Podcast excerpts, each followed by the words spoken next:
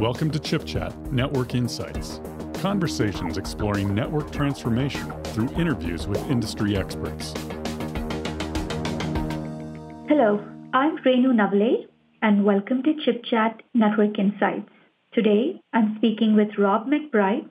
He's the head of product marketing for Versa Networks. Welcome, Rob, and thanks for joining us today. Thanks, Renu.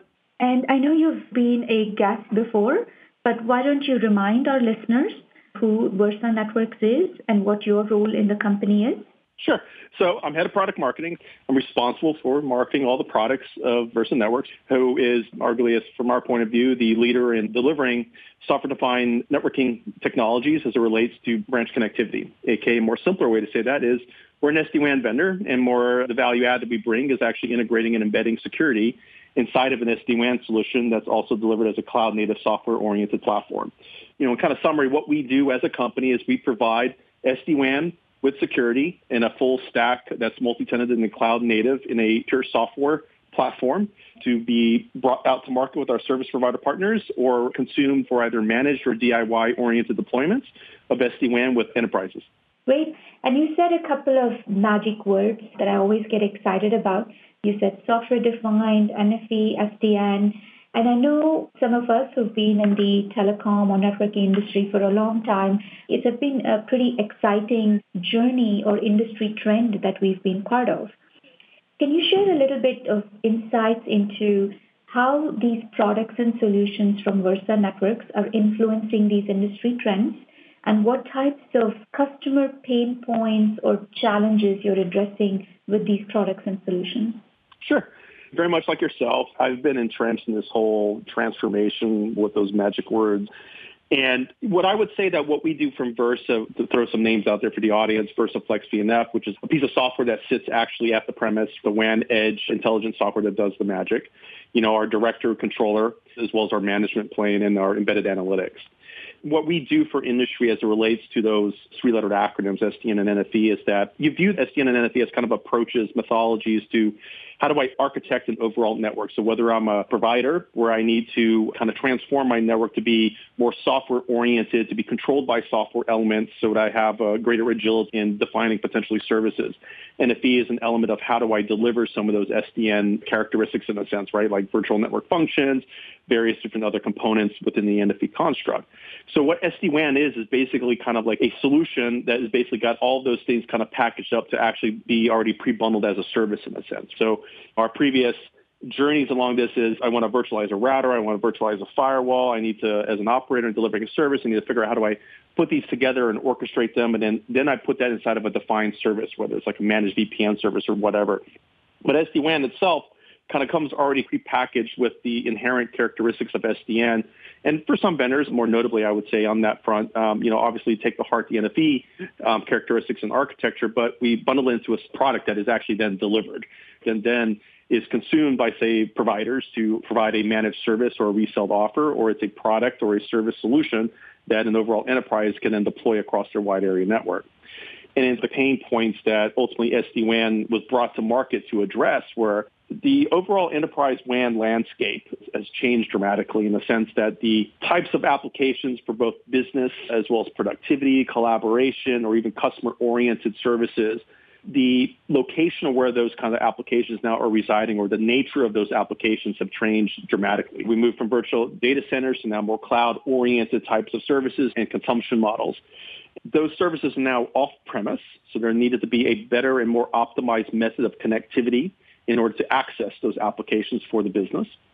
Two, those applications tend to be a little bit more either media rich or more bandwidth intensive in a sense or more real-time oriented. The most common example would be things like Zoom or utilizing Office 365.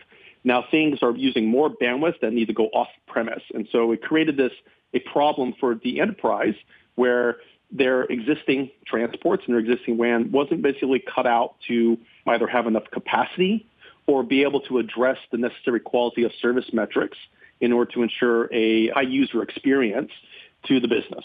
So the existing transport technologies that were used were very good for real-time oriented, but were not necessarily the most cost-effective in some eyes to allow the enterprise or the businesses to actually increase capacity rapidly and quickly to address their application transformation. So SD-WAN brings this ability to have a transport agnostic architecture so they can leverage their existing MPLS connectivity for certain types of critical applications, but more easily and more readily and quickly be able to consume other methods or additional transports into their WAN to increase capacity at a much more cost-effective manner. And then because it falls in line with the SDN and NFV kind of mantra, where you have control that's been simplified or control that is centralized, visibility and all the various different components that delivered network and security services, SD-WAN also then centralizes that visibility and management for the whole entire WAN estate.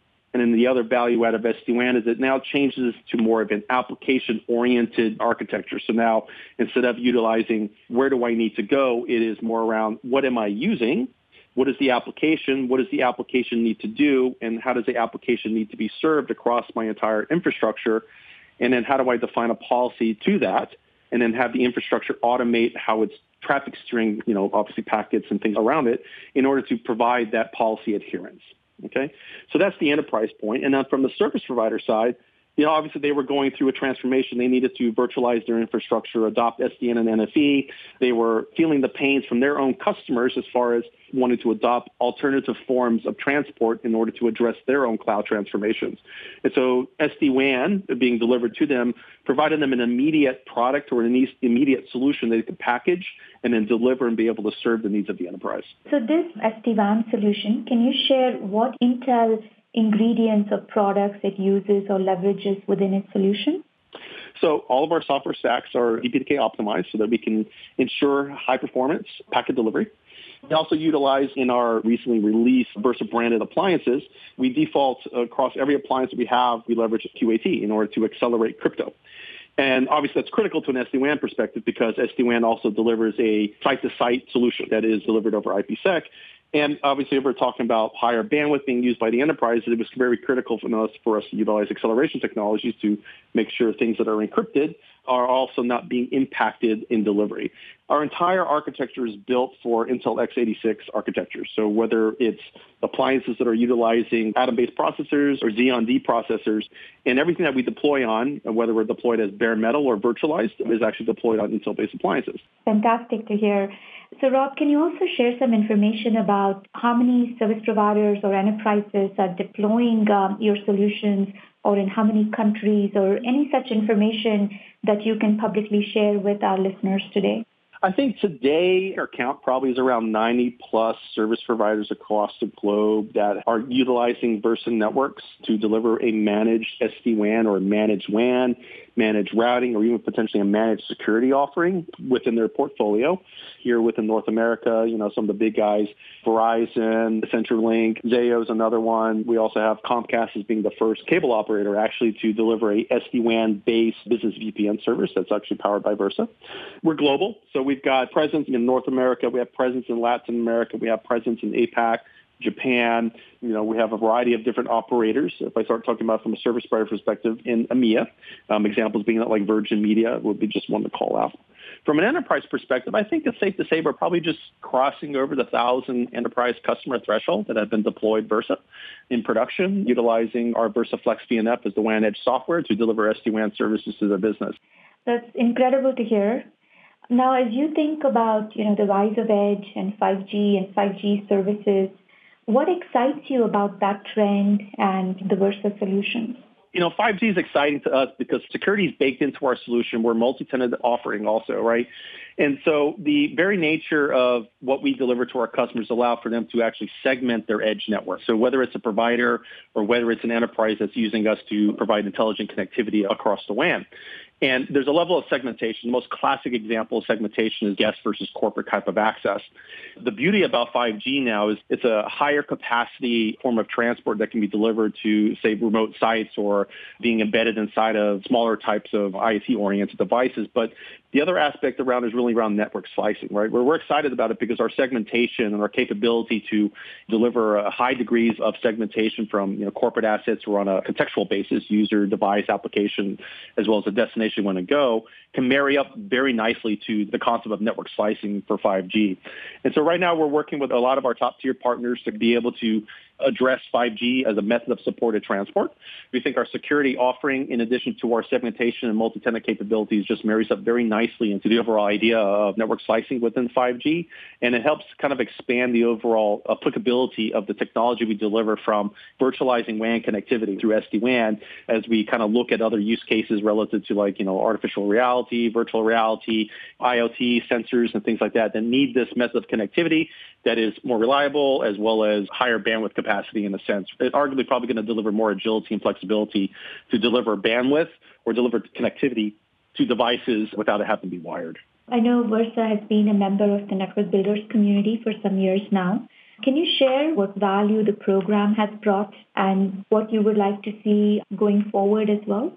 you know, from a marketing angle, it provides me an avenue of additional brand awareness and a voice to deliver to a variety of other like-minded organizations, whether they're customer type or potentially future technology partners and vendors that are looking at how do I utilize Intel-based technology to deliver high-value services across the market as well as deliver innovation. So we've been able to collaborate with a variety of other ecosystem partners that are both on the customer side as well as the overall technology vendor and partnership side. And so the ecosystems help us generate new partnerships, fortify existing partnerships, but also gives us an avenue to work directly with Intel to capture on, you know, net new things as it relates to new chipsets, new types of capabilities being brought to market by Intel and do some testing and advertisement marketing associated to that testing of the value of our software utilizing Intel-based architectures and the performance that it actually delivers. So in general, it provides us a great avenue to ensure that everyone is aware of the innovation that Versa is delivering with Intel technology, as well as a collaboration with a variety of different partner types and even eventually awareness down to the customer level.